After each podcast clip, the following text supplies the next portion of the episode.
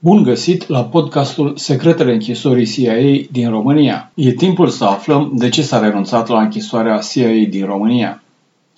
O combinație de scurgeri de informații în presă și anchete ale unor organizații pentru apărarea drepturilor omului a creat tensiuni în relația CIA cu guvernele țărilor care găzduiau închisorile.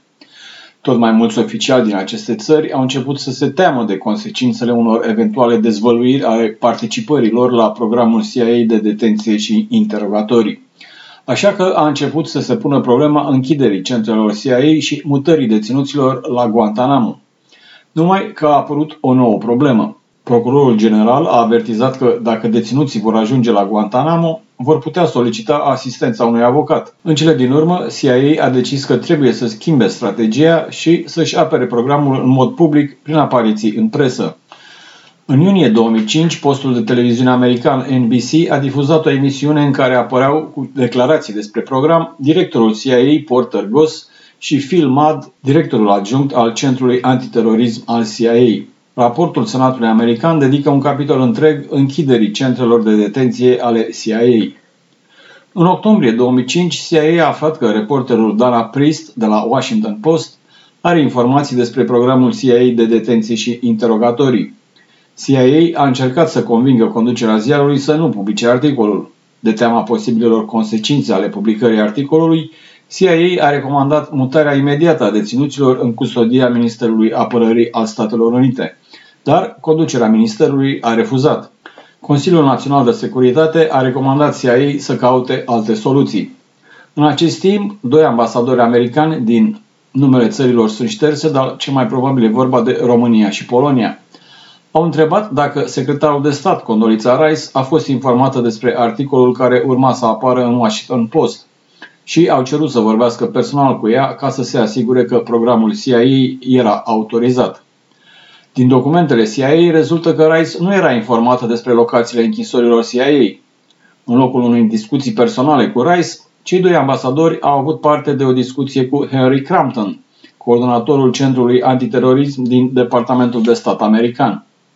Ambasadorul american în România a discutat telefonic cu Crampton pe 1 noiembrie 2005, cu doar 5 zile înainte de vizita în România a condoliței Rice.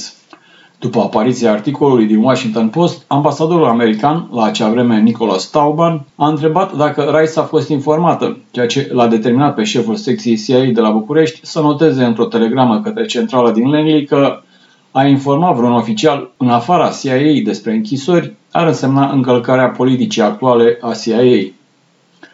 Într-un articol publicat pe 6 decembrie 2012 în Washington Post, fostul director executiv al ziarului din 2005, Len Downey, povestea cum s-a întâlnit cu conducerea CIA și cu președintele Bush și vicepreședintele Cheney și cum aceștia au încercat să-l convingă să nu publice articolul. În cele din urmă, Downey a decis totuși să publice articolul, dar nu și numele statelor din Europa de Est din considerente de securitate. Len Downey povestea într-un interviu pentru PBS Frontline, publicat pe 19 aprilie 2006, care au fost argumentele Casei Albe.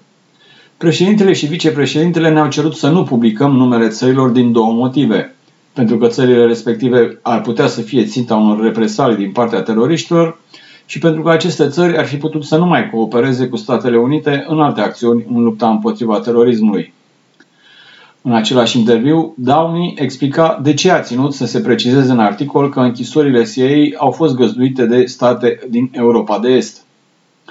Nu am dat numele țărilor, dar am spus că era vorba de democrații din Europa de Est. Și asta pentru că închisorile erau ilegale în aceste state. În state care ieșiseră de sub dominația sovietică și încercau să clădească ceea ce numim statul de drept. Numai că au trebuit să facă o excepție tocmai pentru că le-am cerut-o noi. Episodul închiderii centrului CIA din România e relatat în raportul Senatului American.